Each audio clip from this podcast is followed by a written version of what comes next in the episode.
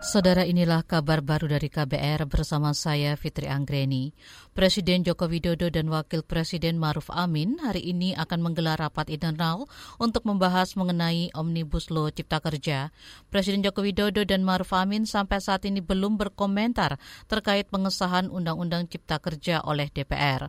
Padahal aturan tersebut sangat ditentang keras oleh kalangan buruh, mahasiswa dan elemen masyarakat sipil lainnya. Sebab aturan itu dianggap berpihak terhadap pengusaha pengusaha ketimbang rakyat kecil. Sementara itu demonstrasi besar-besaran digelar serentak di hampir seluruh kota besar di Indonesia, dari Jakarta, Bandung, Medan, Pontianak hingga Makassar. Bentrokan pun tak dapat dihindari di sejumlah lokasi dan banyak peserta aksi ditangkap polisi. Persatuan Hotel dan Restoran Indonesia PHRI Banyuwangi Jawa Timur menolak tawaran menjadikan hotel sebagai tempat isolasi mandiri COVID-19.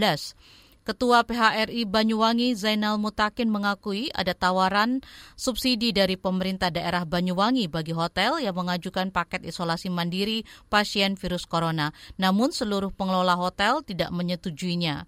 Banyuwangi belum, Mas. Banyuwangi belum belum ada kalau yang mengajukan, tapi itu memang ada program dari pemerintah daerah, hmm. uh, ada subsidi dari pemerintah daerah untuk hotel-hotel yang bersedia ditempati untuk uh, tempat isolasi.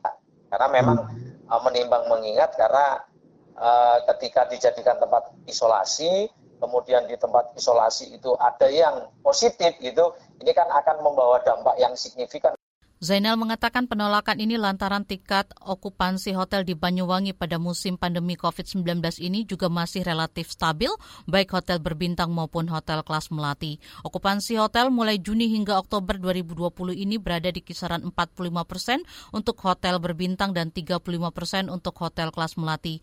Jumlah itu kata dia relatif lebih baik dibandingkan okupansi hotel di kota-kota lainnya di Jawa Timur.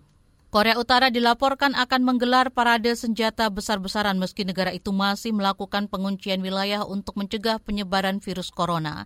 Melansir CNN, parade itu akan dilakukan Sabtu besok, menandai ulang tahun ke-75 Partai Buruh yang berkuasa.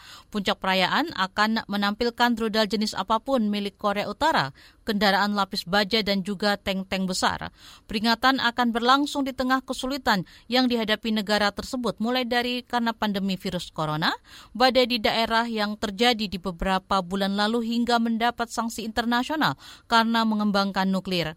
Pyongyang sebelumnya telah menutup perbatasan dengan Tiongkok pada Januari untuk mencegah penyebaran virus corona. Demikian saudara kabar baru dari KBR, saya Fitri Anggreni, salam.